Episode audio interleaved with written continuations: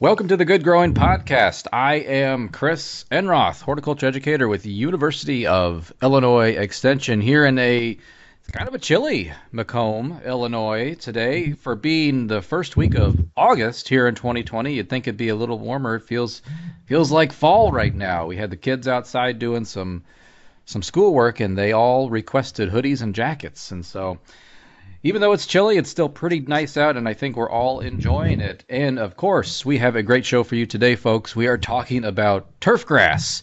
Uh, so, most folks, if you own a home, more than likely you have a lawn at that home to take care of, to mow, to seed, to fertilize, and we're going to get into the nuts and bolts of that today. And I can't do this by myself. Of course, as always, we do have local foods educator Katie Parker from Adams County. Hello, Katie.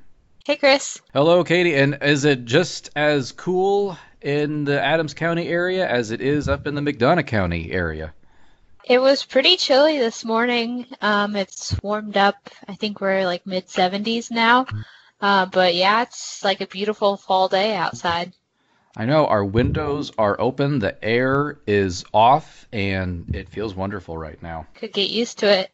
Definitely. I well, we might have to move to like I don't know, Northern California, Washington State, you know, places like that, I suppose. But I like right. it here in Illinois. I like my corn sweat. And of course, we have horticulture educator Ken Johnson in Jacksonville, Illinois. Hello, Ken. Hello, Chris. I also enjoy corn sweat.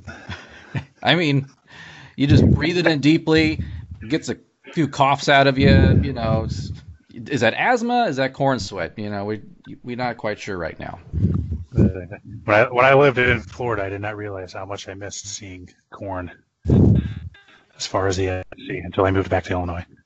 Yep, and you know Illinois, we don't have much, but we do have flat fields, and I will say, as a natural resource, the sky between horizon to horizon is probably one of the best features here in central Illinois. And to top it all off, we have our special guest today. We have Richard Hentschel, horticulture educator here at U of I Extension. And Richard, he serves the DuPage, Kane, and Kendall counties. Hello, Richard.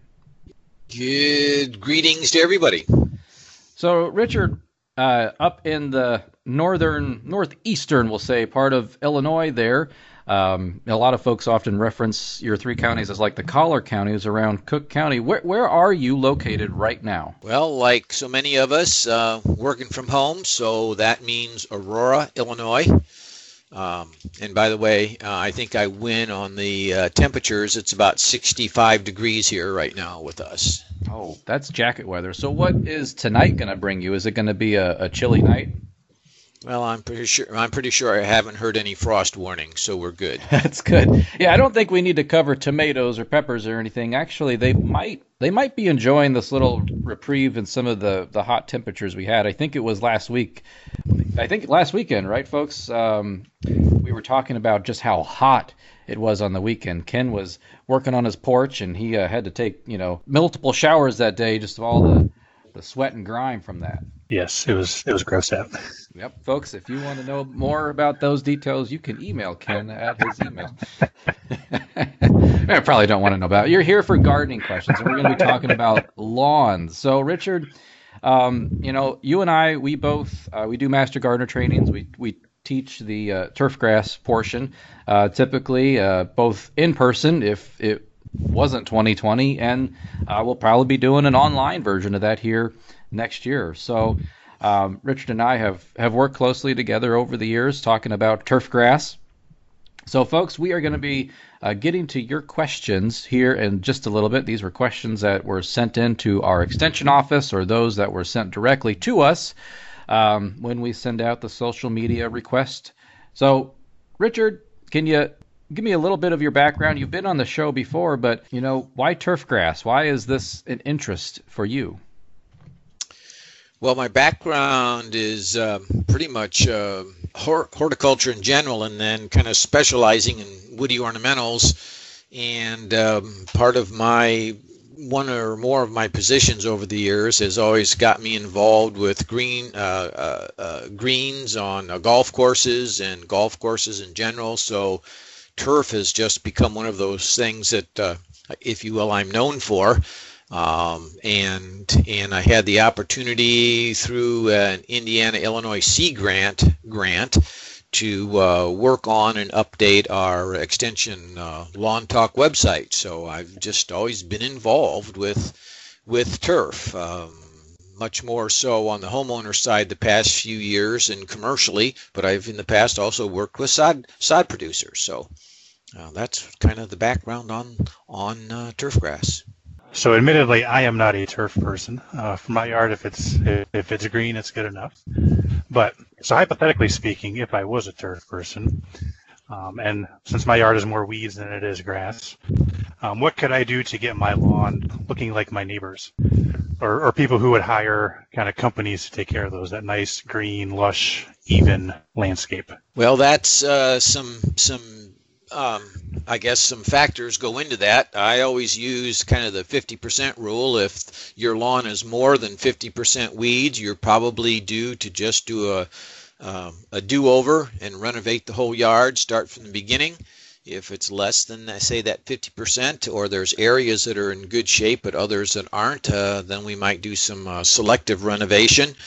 Um, it's the weeds that you really are concerned with as you go to renovate or redo the lawn. You want to make sure they're they're totally gone before you uh, uh, resod or even reseed, uh, so that when in the end what you have is a much nicer looking uh, uh, lawn than than what you started with. It takes about two seasons of good focused uh, management on a seeded lawn to really make it look like it was sodded. So that takes a little more effort. But even if you don't do the if you don't do the good prep uh, that's necessary for even sod, you have weeds uh, coming up through the joints in the sod. You will have perennial weeds like dandelions and other things actually come through the sod. So it's really important that we do that good that that good prep. Um, if the lawn's reasonably good, less, way less than that 50% weed count, and and and that's just still unacceptable. Uh, focusing on getting the lawn healthy and competitive before you take a product to control the weeds is is critical. And and Richard, I think was it you that have always said it also depends how fast people drive by your house, uh, depending on how much weeds would be uh, acceptable. Yeah. Yeah, absolutely. I call, uh, you know, I j- chuckle, but I call that you've got a yard that's a 55 mile an hour lawn. Looks good at 55. Walk the lawn off the sidewalk, and it doesn't look so good. Yeah, I think my lawn's about a 100 mile an hour lawn. so, so one th- one question I do have about, about lawns is that the house we have is we have a real kind of lumpy, uneven yard. We got a lot of divots and stuff. Um, we're kind of out there playing with the kids and running around. You're almost afraid you're going to break ankles. So, not being a turf person, what is what's something we could do to kind of level that out a little bit and not destroy our ankles? Well, obviously, for a lot of people, they think about taking a, a lawn roller and trying to l- roll down the high spots to match the low spots and that really isn't the direction we should head. It's more about bringing up the low spots to match the high spots because just crushing down the high spots causes compaction in the lawn, which will drive uh, more weeds and other things to show up. So we're really talking about uh, top dressing out those parts. Um, you can you can top dress several times a season as long as it's light and usually bringing up the lawn takes more than a season to get that accomplished. But as you do that uh, you are uh, creating because you've top dressed with the good soil you're creating an environment that's really going to favor the lawn to come back and grow up in those low areas. If there's a substantial large area that's low. Uh, some folks have uh, rented or used a sod cutter and cut their existing lawn out, brought in enough soil, and put the sod back down um, to to level it out. One of the, I guess I'll share a caveat here is that usually um, we have the idea that uh, uh we've had all these trees deciduous and evergreens dying over the past uh, four or five years from the heavy, heavy drought we had in 2012. And as though and we may have routed out the stump, but all those massive roots that might be six, eight, ten inches in diameter finally begin to rot, they collapse, and they that can create quite a bit of this unevenness in the yard. So if it's something that's kind of happened over the last short few years, uh, that may be the reason and, and nothing else. And there's not a lot we can do with that until the roots totally collapse and we can fill in those uh, low spots. And you got a clue that that's what's going on because the low spots will run above where the root was. So they're, they're in runs, they're just not a random spot. Now, Richard, I just moved into a new house and our lawn needs some rehab. Um, so we have some bare spots throughout the yard. We also have some weeds uh, that we want to control. And so we moved in in late May. Uh, so right away, we started trying to fill in those bare spots, but we quickly figured out if we missed any um, sprinkler or watering of the lawn, uh, our our grass died quickly. So that's something that we're gonna try to take care of this fall. Um, what all should we do to rehab our yard? Well, fall can fall can actually be a, a, a I won't say a better time, but it's an easier time uh, when you try to reseed in the spring and you're going to be fighting the summer weather, which is just going to get hotter and hotter as the summer goes along. And our grasses that we sow are typically cool season grasses in Illinois. So you're going against nature in terms of its uh, preferred environment, where in the fall, if we sow somewhere between probably the middle of August through the middle of September, it might vary differ a little bit where you are. Um, you're going into cooler, wetter weather, the kind of weather that the grasses really like and really enjoy. So it's an easier time for us in terms of management. Uh, take those bare spots; they ought to be worked up and slightly roughened so that as the grass seed germinates, it can immediately get its little root radicle right down into the dirt, and that is a great way to get the grass uh, grass seed started. The other um, point that you mentioned is the water. Uh, grass seed should be watered frequently but very lightly. Grass seed doesn't come with any level of protection, so if you overwater it and the soils are overly wet, chances are the seed may rot before it ever gets a chance to germinate. So we want a frequent light watering on that. And and uh, as they as you will begin to see that green peach fuzz, if you will, show up in the yard, um, and the grass grows and fills in more and more, then our frequent light waterings can kind of be backed off, and then you're going to think about watering the newer spots like you'd water your regular lawn, which would be infrequently but more deeply. And then uh, mow the lawn just as soon as it needs to be mowed because that helps the plant, thick, the grass plant, thicken up by generating uh, rhizomes or or uh, tillers um, at the crown of the grass plant, depending upon what you've sown. Now I've seen like some people use grass plugs. Is that something that you could do in the fall too, or can you do that pretty much year round?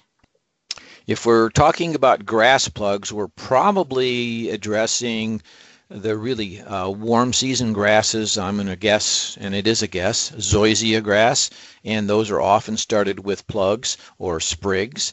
Um, and seeing as they like uh, the hot weather, that's their favorite time of year. Um, sprigging in the, the, the mid to late summer is a perfectly adequate time. There's plenty of heat for it to get established warm season grasses, uh, though, will go dormant pretty pretty early. So you want to get the plugs in while they can still establish themselves before any kind of cool weather shows up, because they're gonna they're likely to go dormant uh, very quickly at that point. Okay, Richard, I have a question as well. Now, we have talked multiple times about organic matter and lawns, but I have also moved into a new place, and, and everyone around me in my neighborhood bags their lawn clippings. Now, I've always returned it to the lawn. Am I doing something wrong here? Can I just mulch these back into the lawn, or should I be bagging them up? Chris, um, one of the I guess, uh, tenets of trying to get to the point where your lawn becomes sustainable in the sense that uh, Mother Nature is taking care of it in a very good way, along with what we supplement with uh, grass clippings um, ought to be returned to the lawn. Um, newer mowers have uh, combinations of being able to mulch or discharge. Um, if you can mow your lawn often enough that those clippings just get cut up several times and sift back into the soil, that is typically in terms of nutrition worth about a pound of nitrogen per thousand square feet a year that's free. We haven't done it. We haven't had to add that. We haven't had to buy that. We haven't had to expend our dollars out of our back pocket. So uh, returning the clippings in terms of a source of nitrogen for the lawn is a good thing and perhaps even more importantly, to your point, uh, organic matter, and that's what those green lawn clippings are, that organic matter, as it decomposes, provides uh, carbon into the soil profile, and that carbon has to be there if we expect a lot of uh, microflora, a lot of microbial activity in the soil. And microbes in the soil work in a kind of symbiotic relationship with our grass roots. Uh, they get something from the grass plant, but in return, the grass plant gets a lot of nutrition and potentially some disease protection from that microbial life. So, um, the returning the clippings is a great thing. You get a little extra food for free, and and um, you are really trying to, and you really are building a better microbial profile in the soil. Well, that may, I I feel better now. I'm just gonna keep doing what I have been doing, uh, and just I'm going to mow as often as I can, and uh, as you say, keep those blades sharp and keep it mowed high. That is that is a good way to do that, and or a good thought process. And I would probably add to this subject that organic matter also is a great way to conserve, absorb, and hold soil moisture in the soil profile. So a yard that has about one percent. Let's say it's a had you have a one percent organic matter content in your yard. Um, that one percent of organic matter will hold about a third of a gallon of water per per cubic foot.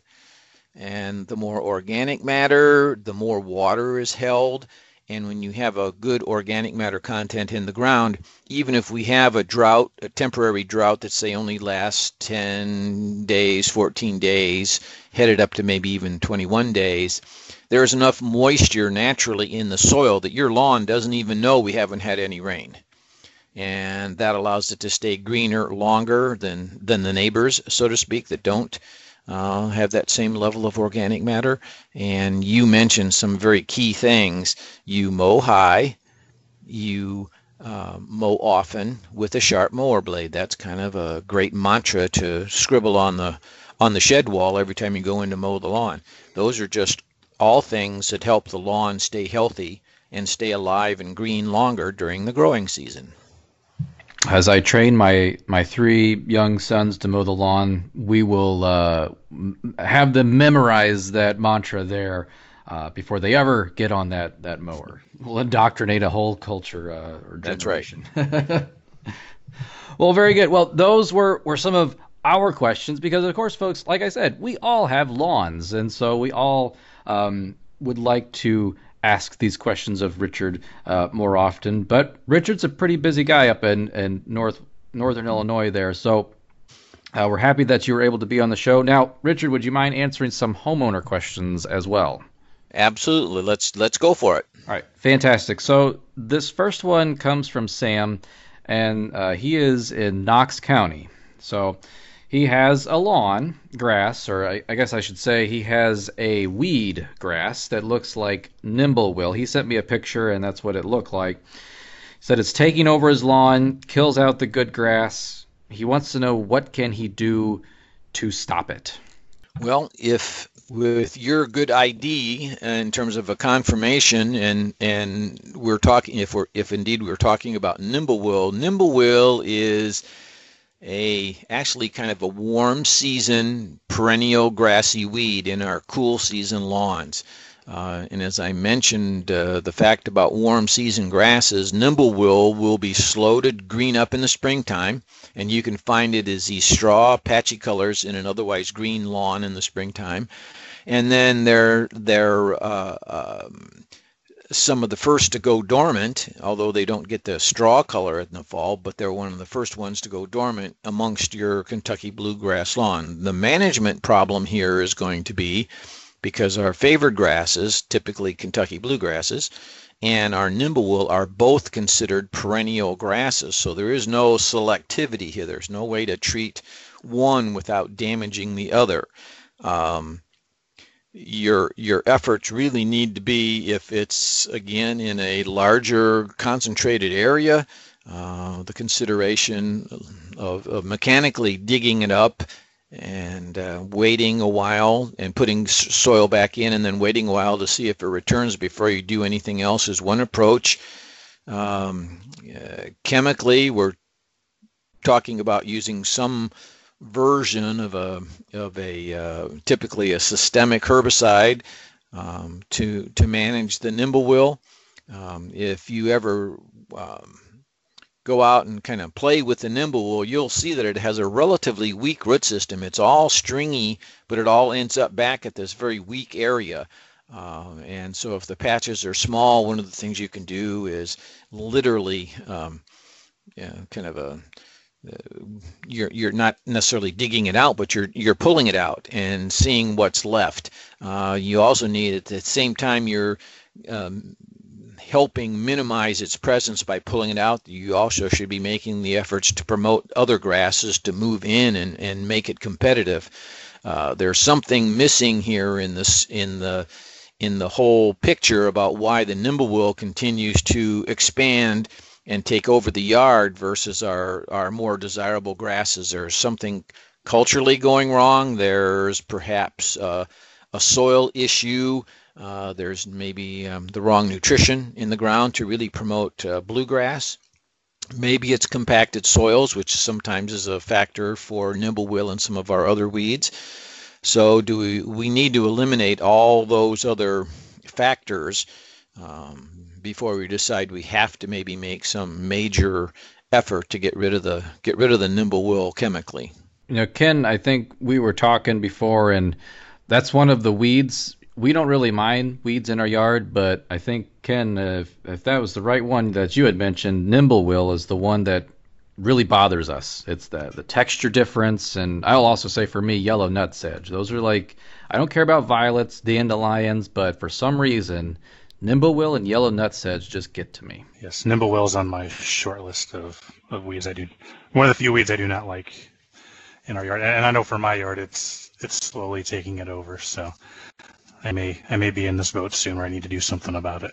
Chris, you mentioned uh, nutsedge. At least for nutsedge, you know there is a selective control product for that. So if that's what's in your yard, uh, at least you have a chance of, of getting rid of it and leaving the good grass uh, alone. But I will go back to the fact that nutsedge is there because of an environmental uh, soil condition. Um, they're able to thrive and reproduce because the soil conditions are such. Um, the other the other factor that gets into nutsedge is uh, the sooner you deal with it, the better off you are because if you allow the plants to mature, uh, they have created these little nutlets in the soil, which is part of its name, um, and you can pull out the uh, mature plant, but when you do so, that leaves behind the nutlet just to resprout and come right on back. So um, if it's just started in your yard, um, and you literally find it as a young little seedling, you can pull it out and no harm, no foul. You've not left any nutlets behind. But if you let that weed mature for a while, uh, and then pull it out, which is easy enough to do, uh, chances are you've left that nutlet. And there's way more than just one. Let me put it that way too. There are many per plant, several. Uh, in there, it's just there to come right on back. It can lay dormant in the ground for a number of seasons, and all of a sudden in the spring, for you, just show up. Uh, that's because the dormant nutlet has been in the soil previously. You can also bring it in with top dress material too.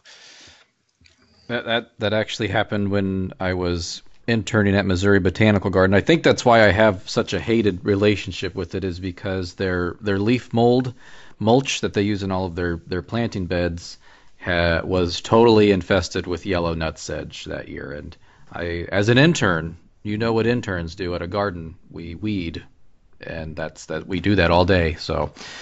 I think that's why I don't like that weed very much. I know for Nimblewill and some of the other grassy weeds and cool season turf, um, mesotrione tenacity is labeled for use in that. I don't know if that's restricted use or not. Well, for I can share that uh, um, those are applied by the commercial turf industry uh, selectively in yards where they have, say, patches of tall fescue or patches of uh, quack.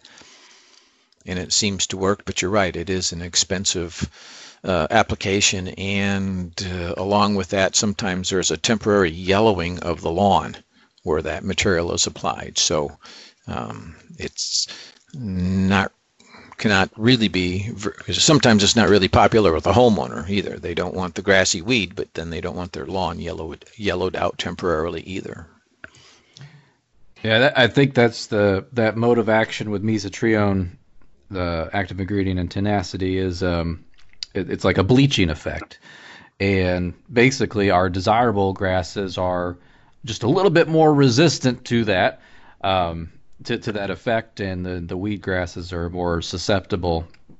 So, and I do know folks who have used that. It's expensive, and you do have to be very careful with your rate because if you just do a little bit, if you do like too much, then that will be enough to um, basically kill off all the chlorophyll, uh, even in say your Kentucky bluegrass or some of your desirable long grasses. So it sounds like uh, if that's what we want to try to do, or if that's what a homeowner wants to do, they might uh, uh, enlist a, a, professional lawn care service to provide that treatment, um, and with some assurances that uh, you know the bluegrasses and other desirable grasses will indeed survive.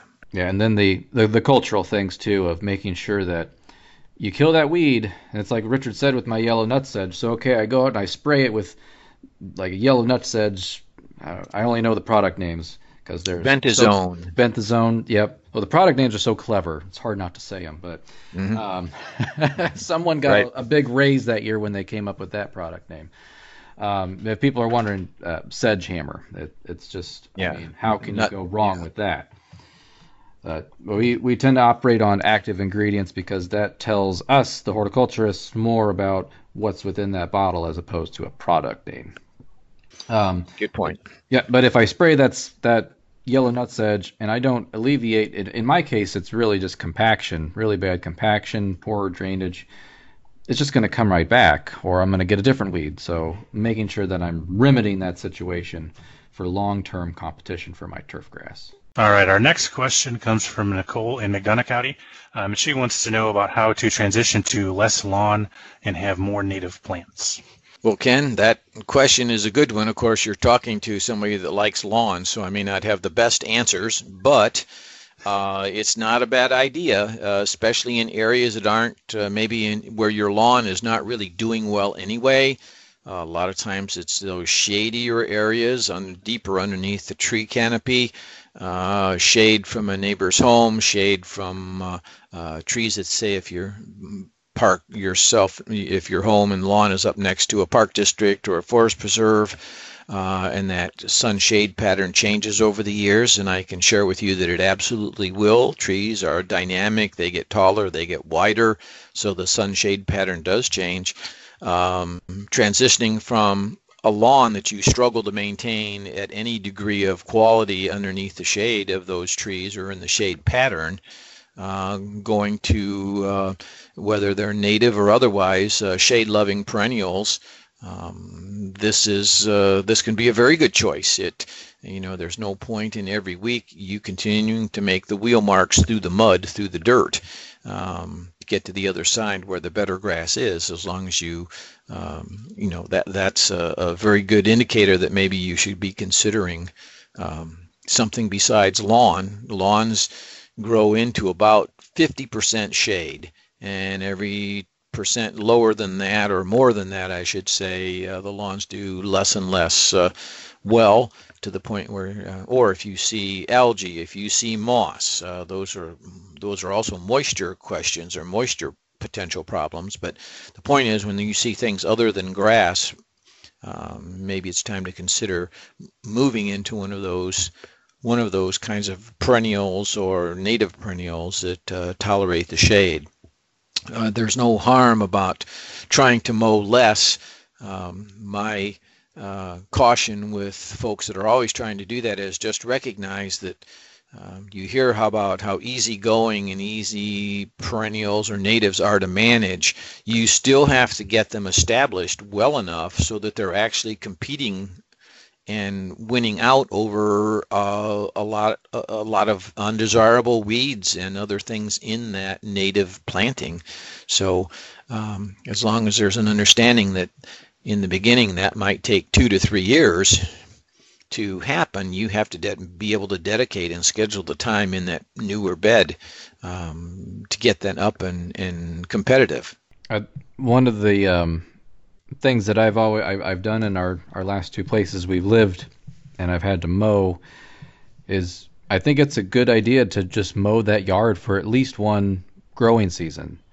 That way you can begin to strategize and plan how if you're going to take out yard like you know decommission part of your lawn how would that make your mowing maybe easier? Or you know you don't have to back up or you don't have to get the string trimmer out.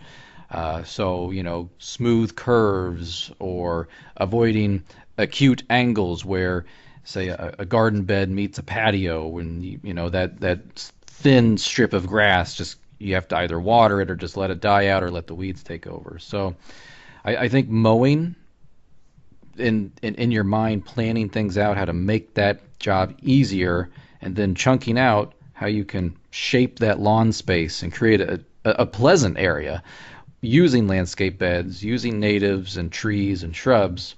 I think that's a really good strategy for long-term planning. Uh, you don't want to just go out. You moved into a house, and the next week you just start tearing up the lawn.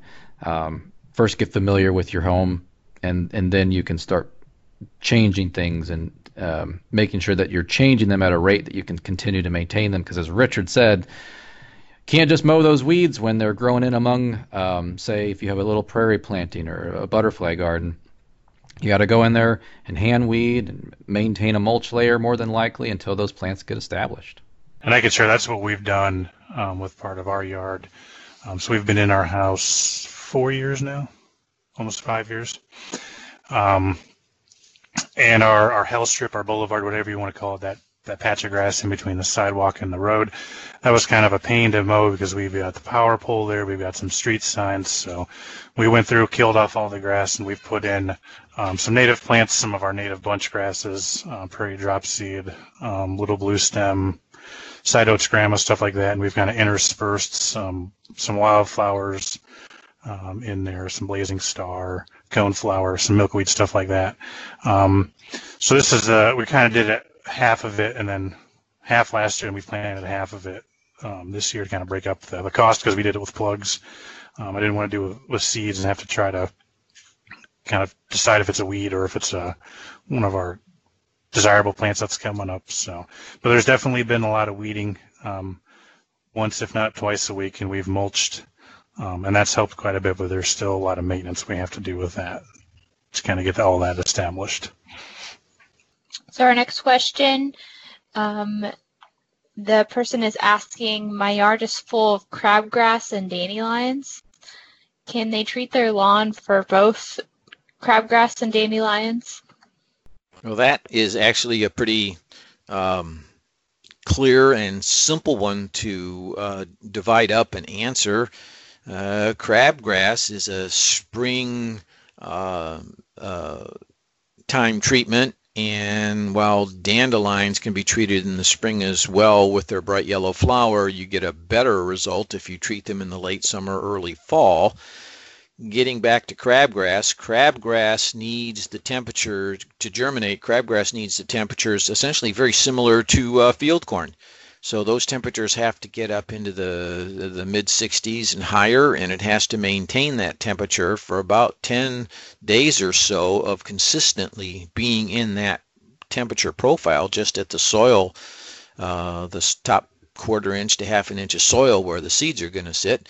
Um, before it'll even germinate, and then it will germinate uh, over a period of the next four to six, sometimes six to seven weeks. And if the weather is correct, crabgrass actually has the opportunity to could germinate all summer, but it typically doesn't. Uh, so the so you're putting down for crabgrass. We're talking about usually using something called a, a, a pre-emergence. These are products that are going to either prevent the seed from germinating to begin with, or as it sprouts out, the products typically attack the little crabgrass seed root radicle as it emerges from the seed, and and uh, management is done that way. Um, parkways typically uh, seem to see a lot of can see a lot of crabgrass in them and i know in more urban settings where the streets are plowed and there's salt involved uh, this may thin out the the uh, the desirable grasses and crabgrass is a great oppor- opportunistic type plant it just needs a small amount of open ground where the sun hits it to germinate it and up it comes um, so crabgrass can be controlled uh, preventatively the easiest. Um, as a young, tender plant out of the ground, there are post-emergent crabgrass materials, but the, they're more effective the smaller or the tinier that young seedling is versus a very large established plant. Um, and that's and so crabgrass control is one that is typically done in the spring and I'll go back to something we've already repeated two or three times you know, if you have crabgrass coming back year after year after year, there's some other, there's something uh, that needs to be adjusted, modified in either our care or the culture or the soil profile. So you're favoring the um, desirable grasses over the uh, ability of the crabgrass to germinate and, and come in. And, and a lot of that time, that is, if crabgrass needs sunlight to germinate, well, let's, how about we think about mowing the lawn uh, a little bit higher and those taller grass blades then will shade the soil and keep it darker and you're going to get less crabgrass germination. So that's kind of the story on uh, on crabgrass. The dandelion is one of the, if you're going to use a, a, a treatment on dandelions, that's one of the easier weeds to control in our lawn. And as I mentioned, most of us think about dandelion control when we see the bright yellow flower in the spring um, that is not the most effective time to treat uh, for a couple reasons. Um, while you might control the dandelions that are in bloom and blooming uh, all season long, you get additional new dandelion uh, seedlings to sprout in your lawn. So every spring there's more dandelions. Uh, so if you really want an effective dandelion treatment, do it late summer, early fall, and you get the dandelions that were there in the spring. You, you will also get all the dandelions that sprouted and grew there all season long. Additionally, uh, in terms of supporting our insect life out there, dandelions are one of the earliest uh, sources of energy for many of our insects that will help us out later on in the season. So if you're going to make a treatment, at least wait in the springtime until most of the dandelions or the majority of the dandelions have finished temporarily quit blooming and then make a treatment. You're not harming the insects at all if you make your treatment in the late summer fall. The next spring, they're not there. They won't be uh, attractive. They're not going to be present, so the, so all these insects won't be in your yard feeding on your dandelion. In the springtime, they do. So that's kind of the kind of the story with that. And like all the other things we've said, if you push to make the lawn more competitive, uh, you'll have fewer weeds in general. All right. Next up, we have a question from Fulton County. Um, this person has just built a house and they want to seed their lawn, um, and they would like to know what kind of grasses are recommended to plant um, in central Illinois, and this the, their lawn is going to be in full sun. All right. Well, um, from central Illinois north, the predominant grass still remains the king of our lawn grasses are still hybrid Kentucky bluegrasses. Uh, this is uh, the grasses, as I mentioned. They're the cool season, uh, higher moisture, desirable grasses, and typically uh, Illinois is still considered a water-rich state in the sense that we have adequate rainfall usually during the year to support Kentucky bluegrasses, except for those times in the very heat of the summer when they would naturally go dormant.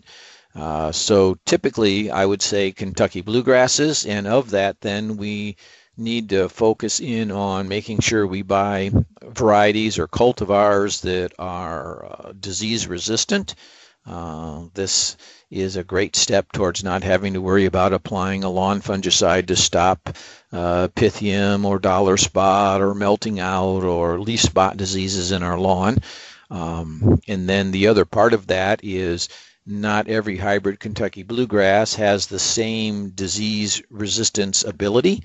So by mixing anywhere from three to five hybrid Kentucky bluegrasses in your mix in your blend as you prepare to put that out on your uh, soil that you've worked up, uh, this is the best of the kind of best of the both worlds. You get the desirable grasses you want, plus you get the disease resistance that's going to be genetically built in. The seeding rate is probably with Kentucky bluegrass is where a, seed, a pound of Kentucky bluegrass seed has approximately two and a half million seeds per pound. You don't have to use a very heavy rate, something around anywhere between, uh, say, three quarters of a pound to as much as maybe a pound and a quarter is all that's really is all that's really necessary. And that rate it, it references per thousand square feet, so it doesn't take that much seed um, but you do, when it comes to buying uh, seed these days, you do get what you pay for. These hybrid Kentucky bluegrasses with disease resistance are going to be more expensive per pound than the common Kentucky bluegrasses. So, Richard, our last question we have for you is from McDonough County, and this homeowner has spots in their lawn that has uh, that keeps getting dug up by some animal overnight. What do you think the animal is, and what can they do to stop it?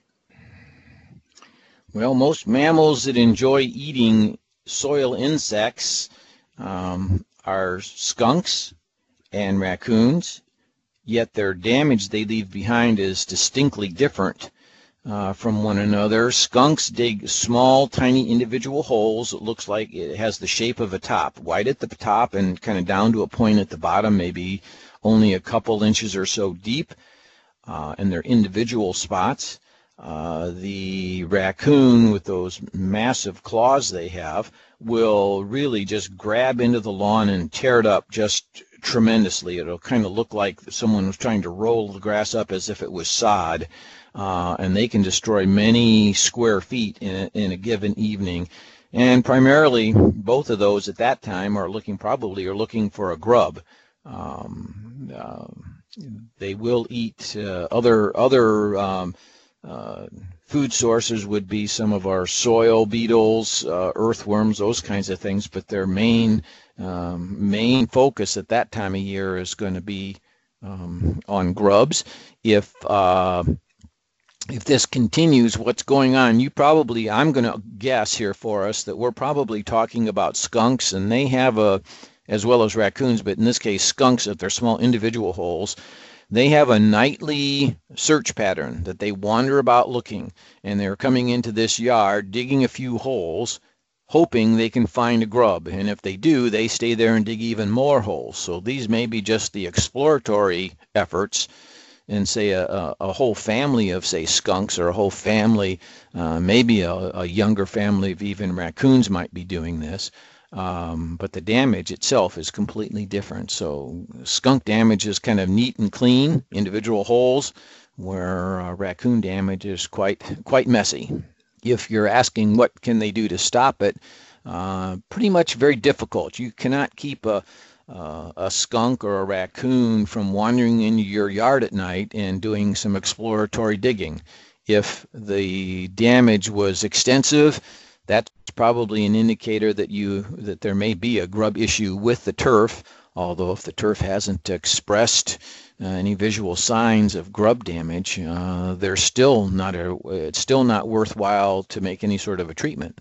We did learn in one of our podcasts, was it with Peggy Do, um, that if you play a, a radio on talk radio, it will scare away the raccoons.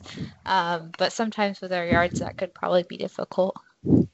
I did have I did have a neighbor that had a shed some distance from the house, and uh, you would go out at night, and it was being visited by skunks and, and groundhogs and raccoons trying to figure out if they could essentially make a nest underneath this shed. And uh, yeah, we heard uh, we heard talk radio for a while at all at all times of night throughout the night. So that does have some effect, whether or not they get used to it. Uh, but at least initially, it certainly does uh, uh, suggest that it's going to have some practicality in terms of how effective it is. Well, Richard, that was that was a lot of great information. Um, thank you for answering both our questions and the homeowner questions. Um, I, I, know we're all working from home right now, uh, but if folks do have any additional questions about lawns, um, they're more than welcome to get in touch with us at the Good Growing Podcast. But Richard, do you have any contact information that you would care to share? Uh, at this point, of course, the best way to get a hold of me would be through the email. And I don't know if you'll have that in the credits or not, but if you don't, uh, it's uh, H E N T S C H E at illinois.edu. Uh, you can also catch uh, pretty much, I can, I'll get uh, questions funneled through any of the Master Gardener help desks uh, in any of our three counties, and that's way more letters and, and uh, shortcuts than you need to get here on the program. But uh, I'm in the DuPage, Kane, Kendall unit, Unit 5, and you could leave a me- they could leave email messages with any of the three counties with the Master Gardener program or, or me directly. Fantastic. Well, Richard, thank you so much for being on the show today. We really do appreciate you sharing your your expertise here in mowing. And remember, folks, mow high, mow often, and keep those blades sharp. And Ken and Katie, thanks so much for being on the show. We do appreciate you spending another week here on the Good Growing Podcast. Thank you, Chris. Thank you, Richard. I've got a lot of work to do on my lawn. Yeah, thank you, Richard, and thank you, Chris. Definitely a lot. A lot to think about. Yep. The, the more you know, the more you realize you don't know. And that's what lawn management seems to be about these days. So definitely. I, I, I do tend to see more and more the more you, you tinker with your lawn, the more you have to tinker with your lawn. So Yep. Yep. It's the folks that water heavily and have the slush green lawn that usually have the grubs. Yep, and the disease and and the disease so because yep. the beetle is attracted to nice green lawn not because the lawn is green because they but the beetle understands that there's going to be lots of roots for the newly hatched larva to feed upon yep folks so we do appreciate you of course the good growing listeners for doing what you do. That's listening. So thank you very much for listening to another episode of the good growing podcast and keep on growing